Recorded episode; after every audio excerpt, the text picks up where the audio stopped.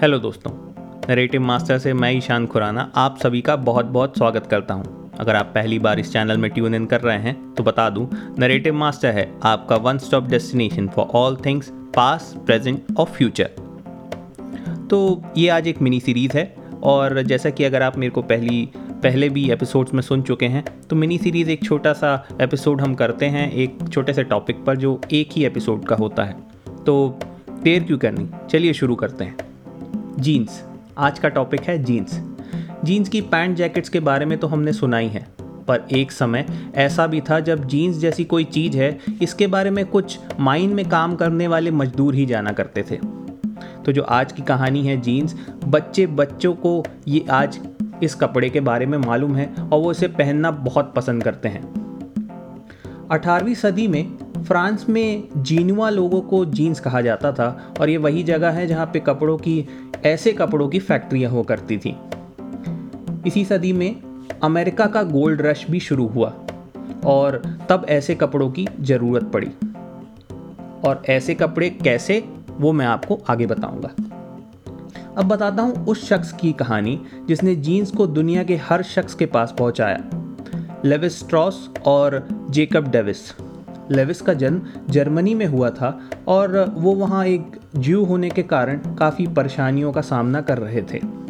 और उनके पिता के मृत्यु के बाद वह जर्मनी को छोड़ यूएसए चले आए अपनी माँ और दो बहनों के साथ।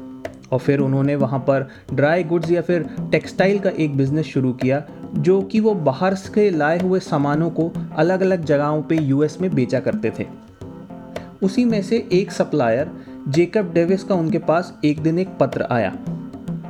उसमें उन्होंने उनके भेजे हुए कपड़ों की बहुत तारीफ़ की और उनको अपनी व्यापार की तकलीफ़ के बारे में बताया। उन्होंने बताया कि पास में ही एक चांदी की खदान है और वहाँ के मजदूर अपने कपड़ों से खासे परेशान हैं क्योंकि वहाँ पर काम करते वक्त या तो उनके कपड़े या तो फिर आ, मेटल लाते वक्त उनकी जेबें फट जाती हैं।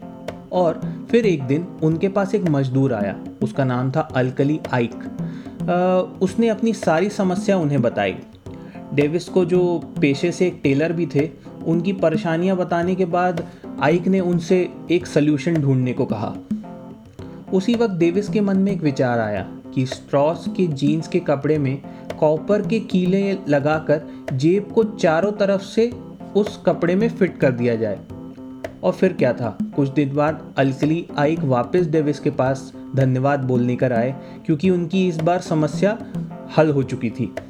पर डेविस का इरादा एक मजदूर पर रुकने का नहीं था। वह सारे मजदूरों की समस्या सुलझाना चाहते थे। इसे एक महत्वपूर्ण खोज जानकर वह इसे पेटेंट करवाना चाहते थे। पर उनके पास इतने पैसे नहीं थे कि 68 डॉलर्स का पेटेंट करवा सकें। इस तरह एक पत्र में डेविस और लेविस की दोस्ती हो गई और लेविस ने आधे पैसे देकर पेटेंट में भागीदारी कर ली। डेविस की पत्नी अपने पति की कारगुजारियों से पहले ही काफ़ी परेशान थी और उसने उन्हें साफ़ कह दिया कि इन फालतू चीज़ों में पैसे बर्बाद बिल्कुल ना करें। पर डेविस और लुइस का पत्राचार चलता रहा। डेविस और लुइस को अपने डिज़ाइन के बारे में बताते रहे। दोनों ने ही पेटेंट मिलने पर आगे की योजना बनाना शुरू कर दी, लेकिन पेटेंट मिलने में बहुत देर हो रही थी। लेवी स्ट्रॉस और जेकब डेविस ने मिलकर पेटेंट के लिए आवेदन तो कर दिया था, लेकिन पेटेंट मिलने में देर होता देखकर डेविस बेचैन हो गया और उसने पेटेंट का अपना आधा हिस्सा भी लेविस को बेच दिया। लेवी स्ट्रॉस के लिए तो ये एक सोने पे सुहागा था। अब वह पूरी तरह से इस नई खोज के मालिक हो गए जो उन्होंने नहीं बल्कि डेविस ने की थी। दस माह बाद 20 मई 1873 को उन्हें पेटेंट मिल गया। पेटेंट मिलने के बाद स्ट्रॉस ने जीन्स का व्यापक उत्पादन शुरू कर दिया और 22 सेंट में जीन्स बेचने लगे। उन्होंने अपनी इस जीन्स का बहुत विज्ञापन भी किया, जिसमें उन्होंने बताया कि यह जीन्स खास तौर पर किसानों, मैकेनिकों और खनिज में काम करने वाले लोगों के लिए बनाई गई है। उन्होंने इसकी मजबूती की गारंटी दी और कहा कि इसके फटने पर एक नई जीन्स दी जाएगी। जीन्स को खींचने वाले दो घोड़े लेवी स्ट्रॉस जीन्स का ट्रेडमार्क बन गए। स्ट्रॉस की जीन्स तत्काल लोकप्रिय हो गई। पेटेंट मिलने के कारण रिवेट वाली जेबों की तकनीक पर 20 साल तक सिर्फ़ लेवी स्ट्रॉस का अधिकार बना रहा। मांग इतनी बढ़ गई थी कि लेवी स्ट्रॉस को नई फैक्ट्रियाँ खोलनी पड़ी। उन्होंने 1890 में लेवी स्ट्रॉस एंड कंपनी की स्थापना की। जीन्स की बदौलत लेवी स्ट्रॉस इतने अमीर बन गए कि उनकी मृत्यु के समय वे अपने पीछे 60 लाख डॉलर छोड़ गए। लेवी स्ट्रॉस की किस्मत इतनी अच्छी थी कि जेकब डेविस ने उन्हें पैंट की जेब मज़बूत करने का उपाय घर बैठे बता दिया। बहरहाल, स्ट्रॉस की बुद्धिमानी यह थी कि उन्होंने संभावनाओं को जल्द ही भाप लिया और इस काम को बड़े पैमाने पर ले गए। इस नई तकनीक का इस्तेमाल स्ट्रॉस ने इतनी सूझबूझ से किया था कि उनकी बनाई जीन्स आज भी पूरी दुनिया में पसंद की जाती है। अगर जीन्स उस समय भी इतनी फ़ेमस नहीं थी, जितनी 1930 से 1950 के दशक में हुई।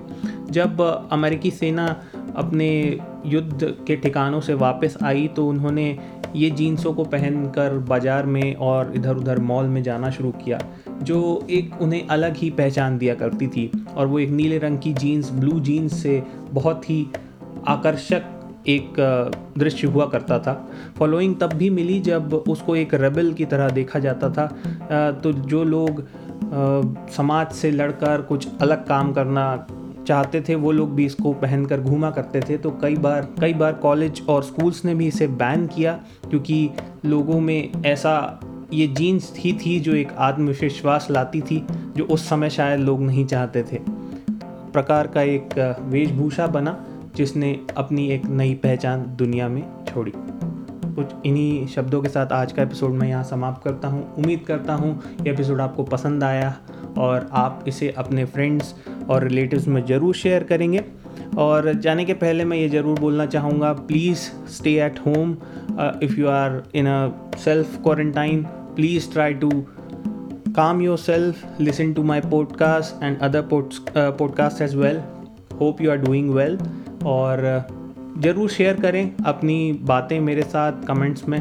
मैं ज़रूर सुनना चाहूँगा और उम्मीद करता हूँ अगली बार ज़रूर लौटेंगे। तो stay safe stay at home goodbye